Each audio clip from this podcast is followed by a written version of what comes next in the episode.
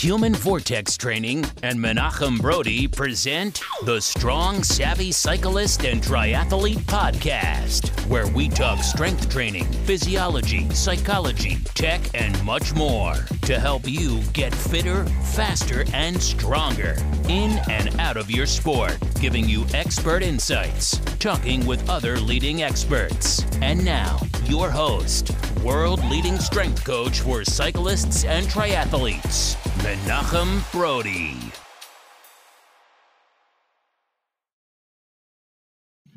Welcome to episode 11, everyone, of the Strong Savvy Cyclist and Triathlete podcast. We have had five episodes since I have spoken to you last. We had Tony Gentilcore, part one and part two, Dr. Stuart McGill, part one and part two, and Dean Somerset, uh, who we elected not to go into two parts, but we covered so much information in these five podcast episodes. There's so much to go over. But today's going to be a little bit of a different type of wrap up. Instead of going through and, and, giving you audio clips, I'd like for you to go back and listen to those because there's so much to pull out. It would be another part one, part two wrap up, uh, but also because there's a lot that we've learned about in the last couple weeks, which I've actually come into practice even more so at higher levels than I have before uh, because for those of you who follow the HV Training Facebook page uh, and Instagram know, uh, I actually tore my meniscus a couple weeks ago in a warm up of all things. I was on the AstroTurf doing a warm up exercise, nothing aggressive, nothing you know, nothing flashy. I was just a overhead med ball slam to the side.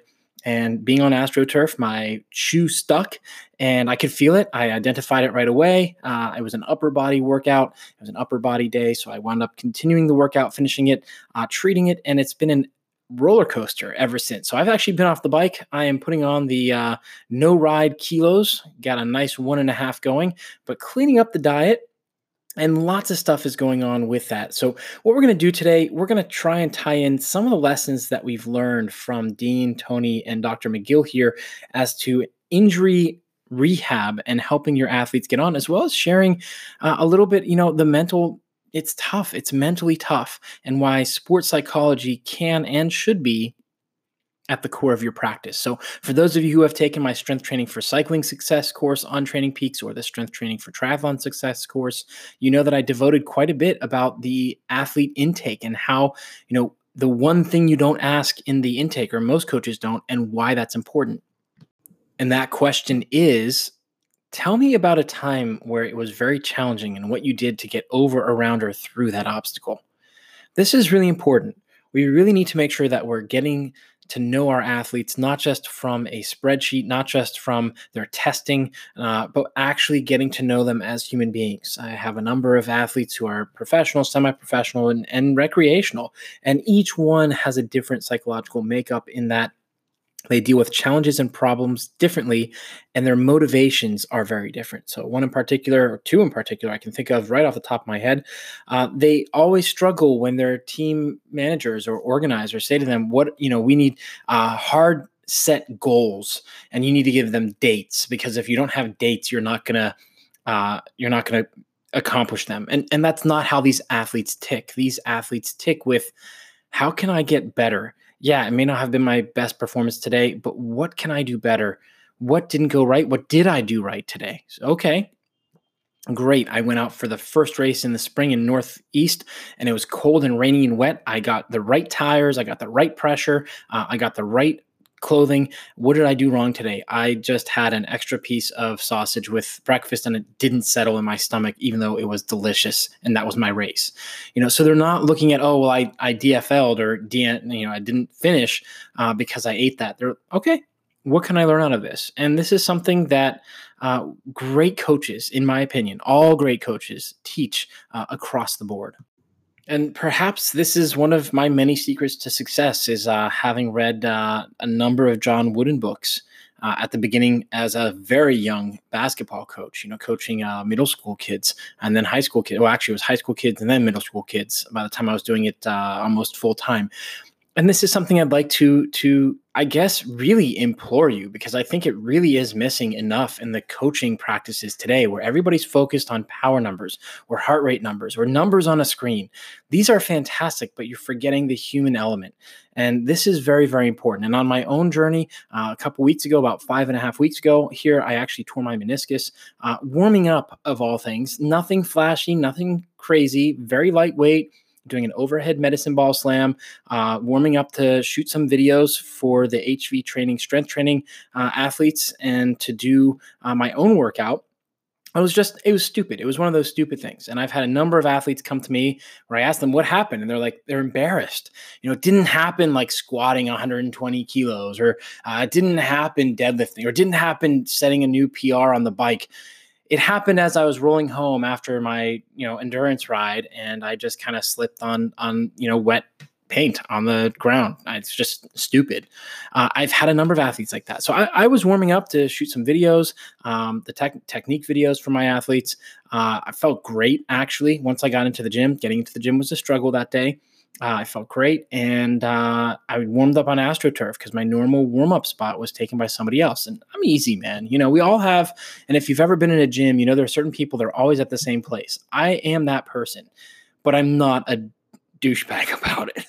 Uh, to put it in nice terms, I'm not a jerk about it. You know what? The gym is not mine. I don't own it. I will go and I will move my warm up because you're allowed to be there also. And and if someone were to look at us, if someone were to come in and say, Coach Brodie, why didn't you ask them to move? You know, the lady's in her 40s and it's her, you know, maybe your first time here. I was like, exactly. That is exactly the reason I didn't ask her to move because she should feel as welcome here as anybody else is. So it's not my gym just because I warm up there and you know I warm up there and I've asked you to move. That was after I got to know you uh, and I really needed the space because I needed to X, Y, and Z. Anyhow, uh, that's that's the thing is the injuries happen and honestly i can i am very honest with myself just as i ask my athletes to be and sometimes it takes some time to process the feelings of the injuries. But to be completely honest um, it's really hard. It was really tough for me because uh, the first two or three days i'm like okay all right, I, I know what it is. The the signs and symptoms are exactly this. It's meniscus, nothing else. All right, we're all right. We're all right. We'll, we'll take four to six weeks back off on the weights. I need to be careful about the bike because of the extreme range on the knee, but I'm going to be okay. And then things happened. Uh, I was actually supposed to go to Spain to coach the Velocious training uh, camp in Mallorca. And uh, the morning before, I woke up in the morning and I, and I had done everything right. I really mean it. I had done everything right.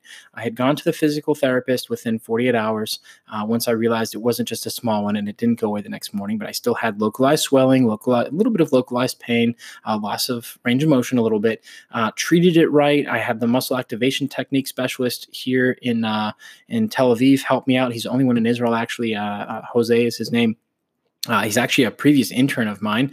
Uh, great kid, uh, great guy at this point. Um, and the thing is, is that you can do everything right, and there is always going to be an unknown. And this is the same with our training. We all know that we put together the best training plan, the best in the world. Like I am proud of this. I have done that, especially at the beginning of my career. I am like, I am proud. I balance their work, I balance their social life, I balance their the wedding their friend halfway across the country, and then you get into it, and the athlete just doesn't feel good, or something happens, or uh, the bike needs to go in for maintenance, and their backup. Uh, bike, something's wrong with the, the wheel. It's always going to happen. So so it was. I had the MAT on Tuesday. I felt amazing. And usually after a treatment of MAT, and I know my body very well, and that's not to brag. This is this is me building up years and listening to my coaches and my mentors of getting to know my body, meditation, uh, practicing the exercises, and thinking about the different striations of the muscle, where the tendons are, the ligaments are. So getting to know what I'm doing within my workouts. Uh, same on the bike. If I shift here, it's going to do point being, I went, I did MAT on Tuesday. I felt amazing. My wife came back from work and, and Tuesday night. She's like, wow, maybe you can even ride the bike in Mallorca. Because uh, I wasn't planning on it because I know that that extreme range is not necessarily good for meniscal tears uh, at the beginning. And I was like, yeah, you know, maybe I should ask them if I can get a rental bike. I'll, put it on my list for, you know, Wednesday morning. And I was due to fly out Thursday afternoon. Well, Wednesday morning, I woke up, you know, kind of wiggled my toes, rolled over. And as I went to roll over, the knee subluxed. Everything just moved. The tib fib joint just shifted, and I was stuck there. It was the most painful thing that I have had uh, since my hip went out. Uh, it is extremely painful. Um, so, long story short, when I'm going back to the physio, took a look at it, and we made the decision. You know what? Let's come back tomorrow. Let's see if you can do it or not. And that was that. Uh, there goes Mallorca, and it was tough. It was a very tough week. And this is something I'm telling you because this story that I'm going through is very important because there's a lot of things that I've gone through that I, I want to share with you. Number one is that uncertainty. We go from being highly driven people um, to get out on our bikes, to go to the weight room, to keep ourselves physically ha- healthy and happy. And what happens is we become very goal oriented. This is one of the many things that's fantastic about endurance sports goal orientation, even if it's not on a set date at a set time. And I have athletes like that. I have a number of athletes at all levels uh, recreational, amateur, and, and, truly professional, where the team managers or, or uh, other people on their team say, well, you need to give us, a, you know, we're doing a team goal setting for the year. We need a goal with a date and we need to have it set even Tony Robbins and Jim Rohn, who I, I, love, and Les Brown, they all say put these things down. Jim Carrey has a story about how he wrote himself a check for $3 million and dated it a year from then, and that he was going to buy that specific house where he was sitting in front. And it, you know, a year later, he wound up getting his first contract. He happened to be sitting right up the street from that house, and he opened, he found the check by chance. And yes, having those goals and those dates is important, but there are also people who look at it more from who can I become? What do I need to become to be successful? And that's very much what the injury rehab is about. And a lot of people miss that. They say, you know, the doctor says six to eight weeks, I'm going to be back on the bike in six to eight weeks. Had I taken that approach, I would be even more screwed than I am right now uh, because I would have gotten on the trainer two weeks ago and it would have made it even worse. And this is something that we, we actually spoke about with uh, Dr. McGill in part two is there's a change in me- mechanics um, that happens to the joints when there is a type of damage because the stress will migrate um, from one tissue to the next. As that happens, the mechanisms that affect that specific joint are going to change. And those changes aren't necessarily good. Now, here's the thing, and, and how I grew up with dealing with injury like this. So, within 48 hours, I was at the physical therapist. Uh, I was still very upbeat, looking forward to getting things checked out, getting it moving. Uh, 48 hours after that, so four days after the injury, is when my knee first dislocated or, or subluxed, if you want to say that, uh, slid out of place, whatever one you want to use it. It wasn't right. It wasn't moving well. I couldn't move it at all. Um, so from there, it was okay. Now this is getting serious. So now we have to set up a appointment with the orthopedic surgeon, which was the soonest one was three weeks. So it's like, okay, we need to figure out how to keep the muscles moving and we need to figure out how to keep them protecting the joint. Remember, the number one job of a muscle is to protect a joint. Number two is to stabilize a joint while an adjacent joint moves. And number three is to move a joint.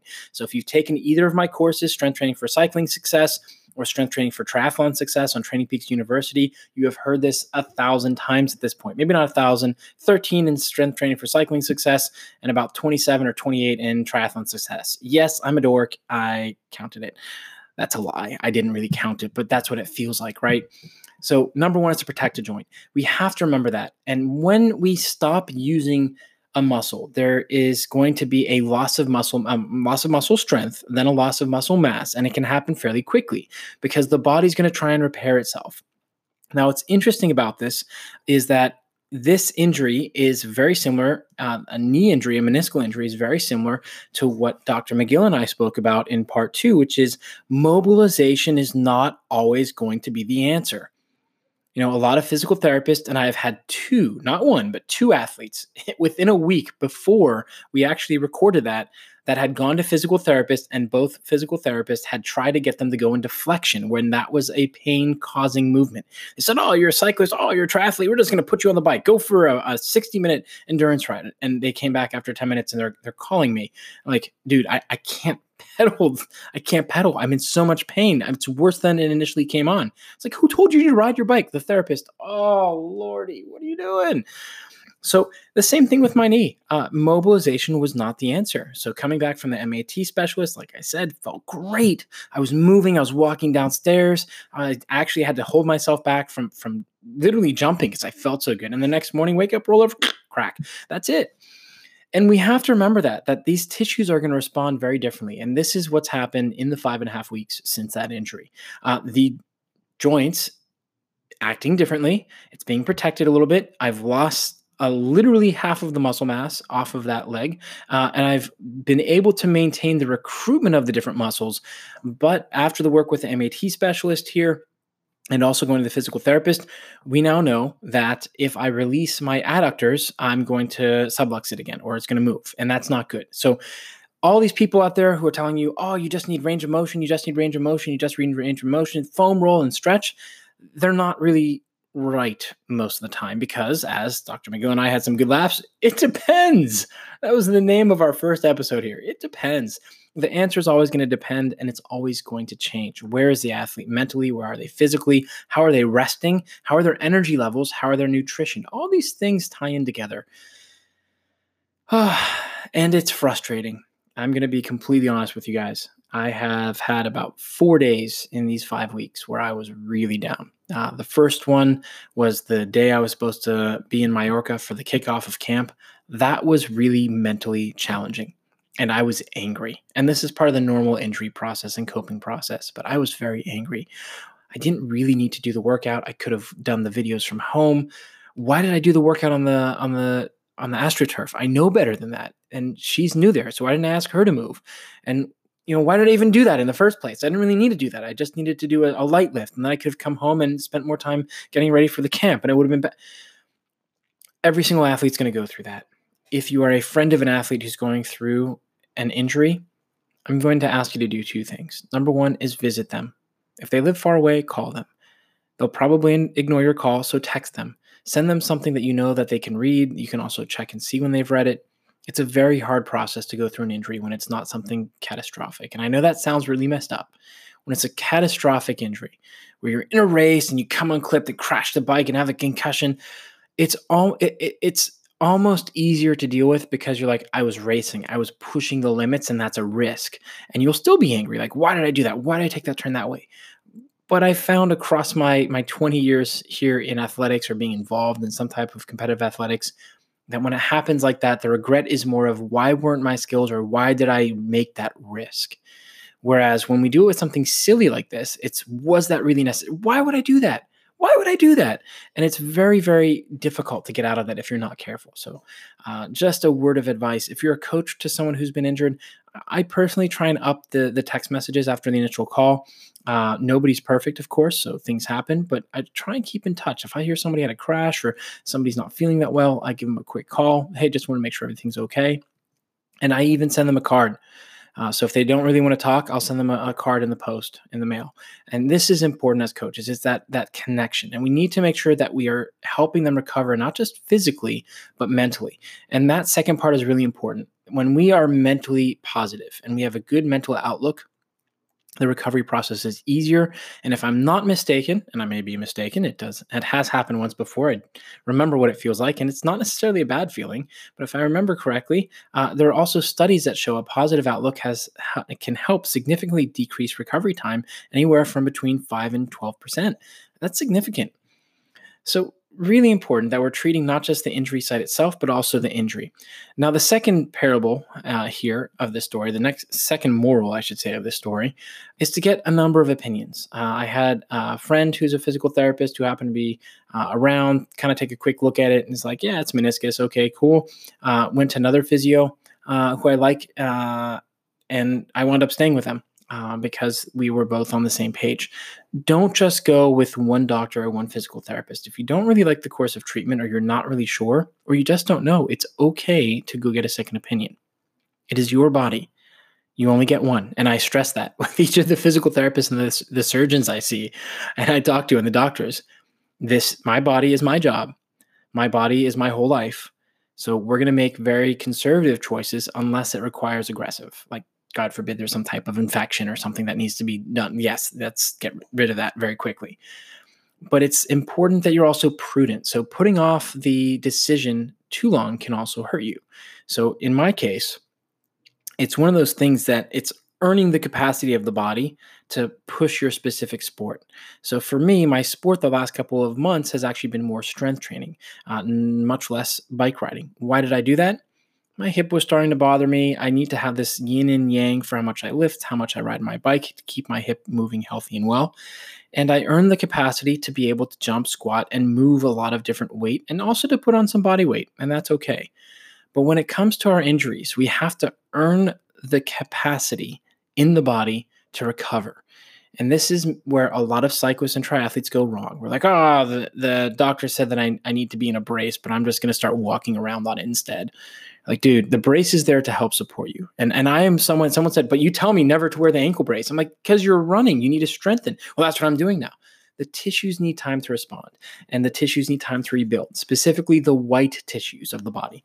The white tissues of the body, the ligaments, the tendons take longer to repair themselves because there's less blood flow. And this is really important. And this is something we have to help our athletes understand. Just because you can do something doesn't mean you should. Just like the first week after my knee subluxed or dislocated, whatever you want to call it, uh, I stayed home. Could I, uh, the week I was supposed to be in Spain, could I have done sessions that whole week? No. Sunday, Monday, definitely not. Tuesday, probably could have eked out one or two. Wednesday, Thursday, Friday, I probably could have done a half day, but I didn't. And here's why the body needs to rest to recover. And this is what a lot of us are missing. And I just actually posted on a, uh, for those of you who know, I'm a precision nutrition certified uh, coach. So that I'm active, pretty active in the uh, the group that they have there. And someone asked about weight loss stalling. The thing is, is that we have to be patient with things, and and a lot of people are not. And here's where we're going to go with this. Just because you can do something doesn't mean it, it's right. Just because you can take somebody who's massively overweight into a 1800 calorie deficit doesn't mean it's right. Just because you can walk doesn't mean it right. It's right. You need to be able to take a step back and say, huh, where am I in the recovery process? What tissues are being rebuilt? Encourage your athletes who are injured to read. And I think as endurance athletes, for the most part, most of them are going to call you up after injury, say, I already read all this, and this is blah, blah, blah. And then you have to be that filter and you have to help them be able to understand good information and bad information. And also understand that just because a doctor is great for one person doesn't mean they're right for you. Uh, now, that is not to say that number of specific surgeries uh, per week or per month is not important. That is very important. Uh, if I need to have surgery done on my knee, I'm not just going to look for quote unquote the best because everybody's coach is the best. Everybody's doctor is the best. Everybody's surgeon is the best, right? If they have a good recovery, good experience, they get back to what they want in a timeline they think is is decent, that's the best surgeon. And I'm not doing saying this to to you know take anything away from anybody. I'm just saying ask how many of these specific surgeries have you done in the last month? How many have you done in your career? What are your outcomes? You know, do you know your numbers offhand? How many complications do you have? You can also talk to the nursing staff. You can also talk to physical therapists who commonly work with these surgeons' patients. And this is important. You are your number one advocate. And as a coach, you are the athlete's number one non self advocate. And we need to be able to recognize that and to be able to balance things. Because when you have an injury, uh, back injury, and we talked about this in the Dr. McGill episode. Changes in mechanics are going to happen because of that. And this is where going out and HTFU, as Tony and I spoke about, and how scary that is, and I think Dean and I as well, you know, HTFU is one thing, but it's also going to lead to an injury. And we need to make sure that we're we're helping people understand it's a process to recover. So the one thing that I'm missing in my recovery that I really wish I had access to is an upper body ergometer or an arm bike. That's the one thing that I'm missing. And there is one gym; it's ex- excessively expensive just to have the one piece of equipment. So I like to not to go with it. So my cardio is crap right now. That's okay. And that's the second or third part for the injury process. You have to teach the athlete to stay small. We want graded exposure, and it's small victories. It's okay to sacrifice your cardiovascular fitness to allow the tissues to heal fully and deeply before you start stressing it too much. The second thing is that graded exposure little bit by little bit. Okay, we're going to try riding the bike with your back for three minutes today and see how you feel for the next 48 hours. Three minutes, easy, not hard. Great, you feel great. Okay, now next time we're going to try two times three minutes or five minutes, and then we're going to wait 36 hours. And this is how we are able to get our athletes back but they like to push the limits that is what endurance athletes do is push the limits we need to teach them. We have to teach them. That is our job. If you're an endurance athlete and you're listening to this, which you probably are, Our goal is to build pain free capacity, allowing you to do what you need to do to be best in your sport. That's what we're after. And every capacity in the body needs to be built to push for your specific sport. And Dr. McGill spoke about that. So, my knee, I'm not just going back to weightlifting, I'm going back to riding a bike. That's an extreme range of motion for a knee. So, whoever the surgeon is, if I wind up going that route, the physical therapist knows it. And she's like, When do you think you're going to get on the trainer? I was like, I don't know, four weeks. She's like, Nope, we're going to get on the trainer when you're ready. I was like, Okay, I'm listening. You got my attention. Most like, What? Oh, that's it. I'm leaving. You kidding me? Four weeks? You have to listen. And she even, it's funny because sometimes she's like, I don't have to say this to you. I'm like, no, I need to hear it. Say it. Say it all in detail as if I don't know anything. And she kind of laughs and then she goes through and tells me the whole spiel because it's important for us to hear this again and again and again. Just because you know something doesn't mean that you don't need to hear it again. You know, Bruce Lee uh, said at the uh, a long time ago, uh, he said, you know, at the beginning, a kick was a kick and a punch was a punch. Then after a little bit, a kick was more than a kick and a punch was more than a punch. And now, I don't know if he said this, I might be adding words to his mouth. Uh, and now that I've reached the closer to the point of mastery, a kick is a kick and a punch is a punch. A lot of us nowadays, especially with technology, get stuck in the kick is more than a kick, the punch is more than a punch. Keep it simple, stupid. So I'm going to parlay over to a question that I've actually received from four different coaches who have taken uh, my strength training for uh, cycling success course here, and they ask, "How do I calculate training stress score for the lifts? How do you do that?" And the answer is you don't. uh, we don't, and the reason is is that we're affecting different different processes in the body, different parts of the body. We're affecting the nervous system a little bit differently, the connective tissue and the musculature a little bit different. And I don't look at it from a training stress standpoint. Instead, I like to keep it simple. And actually, uh, one of the coaches actually found a quote from uh, Joe Friel who said the same thing don't. um, we don't need to have a training stress score for every single training session, but we do need to listen to how the athlete feels, felt, and is feeling after. So, how are they feeling before? How did it feel to them during? How, how what felt? And at the end, after, how are you feeling the next day? So I've given athletes uh, from around the world uh, for the the group strength training stuff a variety of workouts and also individuals. And some of them come back and I, have to check in and pull it out. Like, how did you feel two days after? Like, I was more sore the two days after than the first day. Okay, we're going to dial it back and take the weight away. What? No, it felt great. No, uh, that's not a good thing. The day after you should be sore. Two days after you should be feeling better. We do not want to have delayed onset muscle soreness because that means we're pushing your limits too much. And that's not the point of strength training. And Tony and I uh, had a great conversation with this. We'll also have the video up on our YouTube here after I finish moving here in the next two weeks. Uh, so you can check for that. And the Dr. McGill, we also uh, recorded. And you'll notice with the Dr. McGill, he did say, if you look here, so you will be able to actually look and see what Dr. McGill is talking about on the HV Training YouTube channel. But Tony and I spoke almost at length about how you know the, the 80% rule it's five sixes and seven man like a lot of athletes the most common feedback i get from my athletes about strength training it's too easy well tell me on a scale of 1 to 10 where is it seven perfect That's what we want.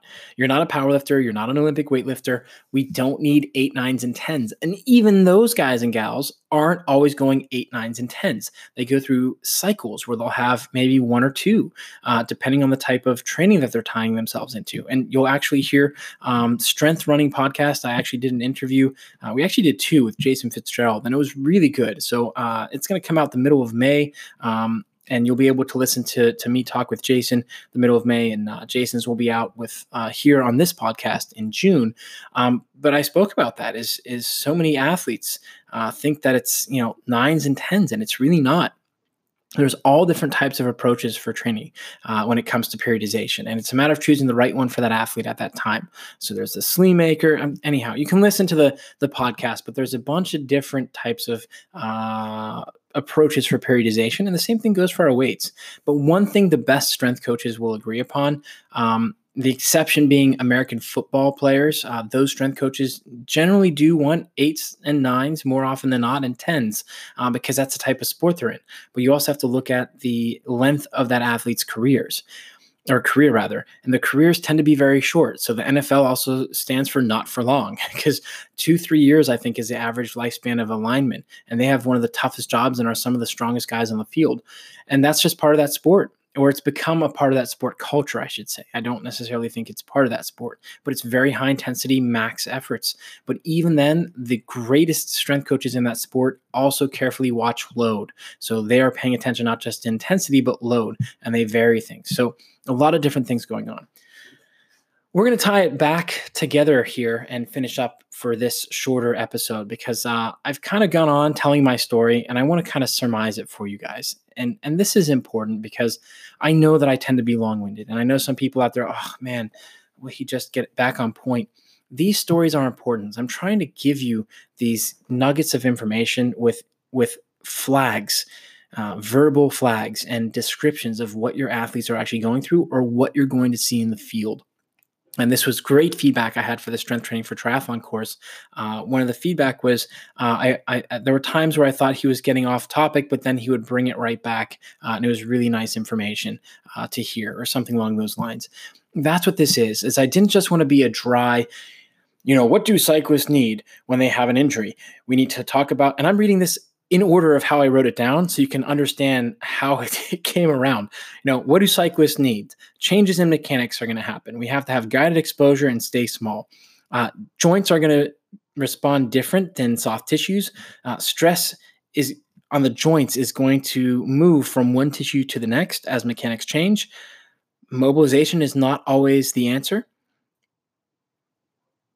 Earning capacity in the body to push in your specific sport and build pain free capacity and what do you need to do to be your best. So we did none of those in order if you look at it because I want to try and weave it together and tell a story for you guys. And if you like it great. If you don't like it, leave a comment, leave feedback, let other people know this is not the podcast for them because I give stories and experiences and talking about my own stuff that I'm going through and what my athletes go through and tell them it's not for them. That's okay. Or say try it but I didn't like it because of X. And the whole point of this is is to get to the last point here the last and the first one actually. What do cyclists need and what do you need to be your best? Well cyclist as dr mcgill and i shared a really good chuckle uh, with and also dean actually if i'm not mistaken cyclists don't really know what they need to be best. You know dean's talking about similar to what i've been doing here at hvt he's having his athletes go for a one-on-one assessment they come in and they work in small groups after that, after he feels they've mastered the movements to a point where they can be put into a group, uh, small group setting and trained.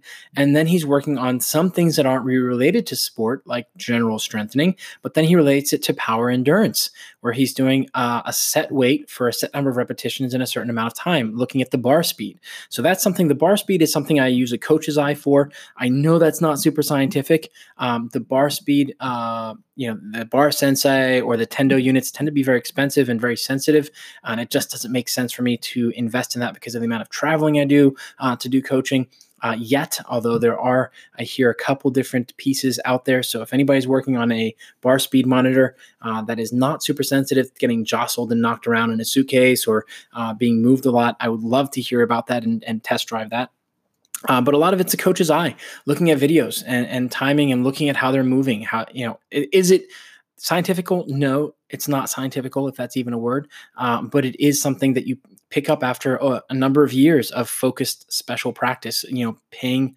purposeful attention to your practice, as Malcolm Gladwell put it, and Ericsson uh, in the book about the 10,000 hour rule. And that's what we're going to finish here. Is a lot of people think that in order for a cyclist, what do you need? What do you need to be past? I need 10,000 hours on the bike. I need this many miles on the bike in a year. That is so not true and so false. What do you need to be best to recover from your injury? What do you need as a cyclist to recover from your injury? Those aren't always going to be the same. And it also depends on your level of competition. And I will include myself in this, of course, as always. When it comes to the level of competition, most of us, actually most of you are going to be higher than me at this point because i'm five weeks off the bike i, I don't have any cardiovascular fitness uh, and even when i was in shape i wasn't the best cyclist I was very good at flat, slightly rolling hills, which none of which were in Western Pennsylvania or within a reasonable drivable distance. The Aliquippa crit that I wound up finishing 14th in, yeah, I did a great job with that. Uh, I metered my energy, I moved around the pack well, and then I sprinted for far too early because someone behind me wound up yelling, go, go, go. Point being, sorry, that was off tangent. Uh, having a little bit of fun here. Point being that most of us, we're not professionals. Coming back from an injury, me coming back from my injury to get on the bike and, and coach again or just to ride again fast is the dumbest thing in the world. It is. It is the most idiotic thing. And you may be sitting there as a coach. What are you talking about? Brodie, you've lost it. You're a cycling coach. This makes me a better coach because I have to learn how to coach somebody be a better cyclist off the bike. It's making me better. Whereas if I get onto the bike too early, yeah, I, will push through pain. Yeah, I'm going to get back. What's going to happen 5, 10, 15 years down the road? And I've I'm now at that point in my coaching career. And I'm just now having this epiphany uh, the last three weeks, four weeks, because I have a number of athletes that I had worked with in the past where had come to me and turned heel because they didn't like what I had to tell them because I told them the hard truth. You should not be doing Ironman because your body is not moving well. You're not strong enough, your mechanics are crap, and you're compensating. I have seen in the last three weeks a number of athletes, uh, reconstructive foot surgery, three, reconstructive knee surgery or knee replacement, three, hip replacement, two, uh, and another one, another two, three, four athletes who are posting that they're thinking that they're going to have to have multiple surgeries now. And I, I have to bite my tongue because that's the path that they chose. And there's nothing you can do about that as a coach. And there's nothing more frustrating than seeing the injuries come to fruition that were easily prevented if the athlete would just break out of doing what they enjoy doing. And that is our job. That is where we're at in cycling. That is where we're at in triathlon is we finally are starting to open up our eyes. Strength training done properly will help. Squats and lunges and hamstring curls are cool and they make your lower legs pop and look great. Where are you going to be in 15 years? Are you actually making yourself a stronger cyclist or are you just burying yourself because you want to be vain? And if that's your choice, cool. I'm not going to punish you for it and no other coach should. Nobody should chew you out and tell you well, you're an idiot and I'm right and you're wrong. But no one person is right. No one person is wrong. There are thousands of ways to accomplish something, but there are better ways of doing things that are outside of our comfort zone sometimes, and other times we know our truth. The doctor and the surgeon, the doctors and, and the physical therapist, rather, that I've seen have all been overwhelmed by how well I know my body and how I can pinpoint this. I've had strength coaches after my initial one who are like, you can't possibly know that. I'm like, I'm telling you, it is this muscle. I'm telling you, is right there. And then we've gotten like the, the X-ray or the uh, fluorescent MRI for my hip, and the surgeon's like, no shit, you were right. I'm like, I know I'm right. I know my body. And we have to trust our athletes. There are some athletes where you I have a couple clients right now. Where did you feel that exercise? Glutes, hamstrings, lower back? Legs. can you can you point to it? Uh, just just legs. Cool. That's our set point. And this is where I want to wrap it up today. What we need to do as a whole, as humanity, not just as cyclists, what's right for me isn't necessarily right for someone else. I can almost guarantee you that one of you out there listening is a coach who gets high mileage on the bike and you're your income greatly depends on you actually being riding your bike numerous days a week. For you, the decision that I made to, okay, I'm going to be off the bike for as long as I need to to get this going. And I'm just going to have to face the music and become the best coach I can, not being on the bike. That may not work for some of you just by how you work. Cool. I am not going to tell you you're wrong. I am going to say, is that going to be the best long term? Because it's probably going to lead you to a knee replacement or probably not. I don't know. But looking at it from a pragmatic standpoint, I totally understand your, your call. That's your livelihood. If you don't get on the bike and ride, you don't make any money. I get it. But what do you need to be your best? Is it what you're comfortable with? Or is it something different? And the thing is, is that every athlete at different points of their career are going to have a very different answer. And a little bit of a soft sell here, but that's why uh, I've invested in a number of products over the years uh, to help people be able to do better. And I never do a hard sell, so we'll just stop it at that. I don't want to make a whole big uh, salesy thing, but the bottom line is as a coach for your own practice, invest in new technologies, try them. Don't sell the farm. When I first opened, I I was trained as an exercise physiologist. I so wanted a metabolic cart. I so wanted it.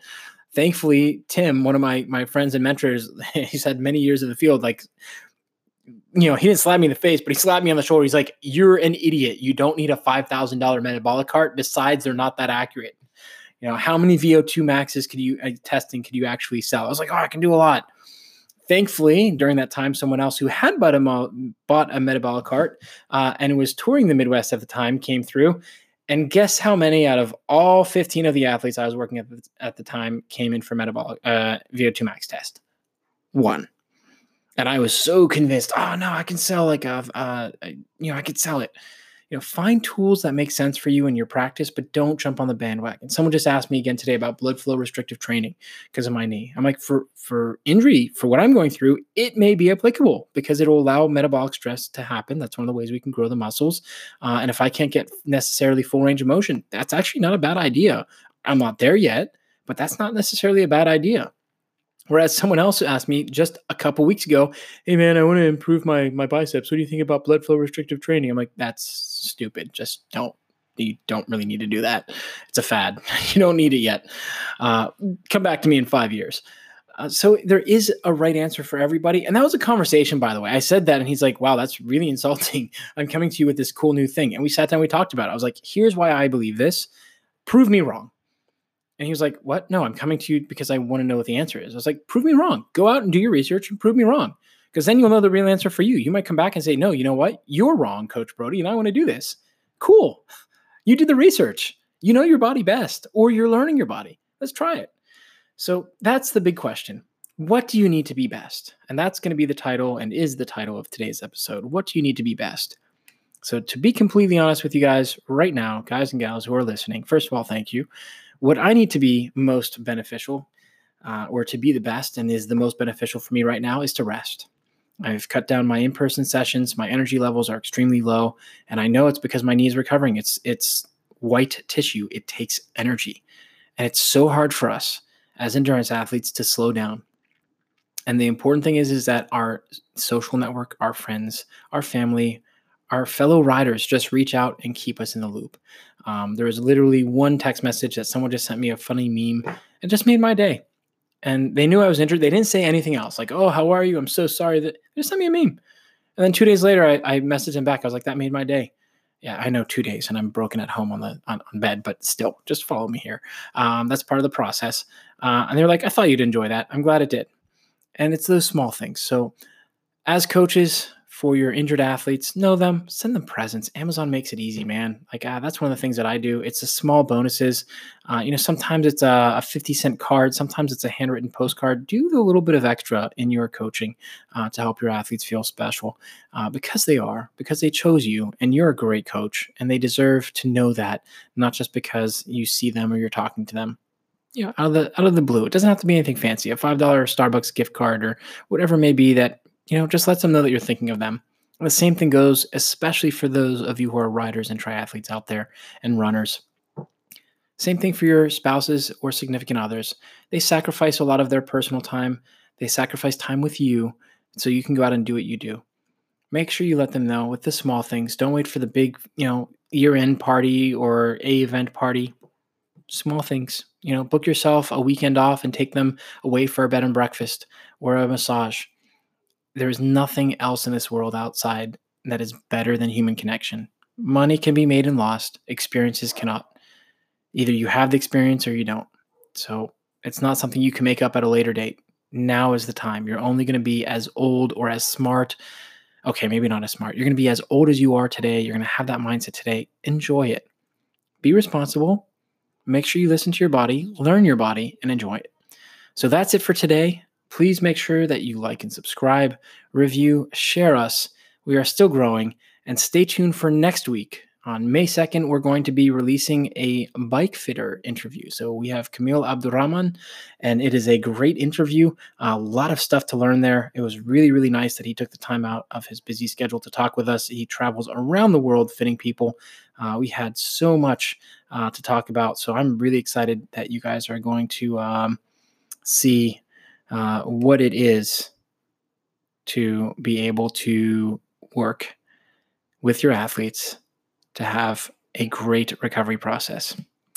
Talk to you next week. That's it for this episode of the Strong, Savvy Cyclist and Triathlete Podcast with world leading strength coach for cyclists and triathletes, Menachem Brodie. Don't miss an episode. Hit that subscribe button and give us a review.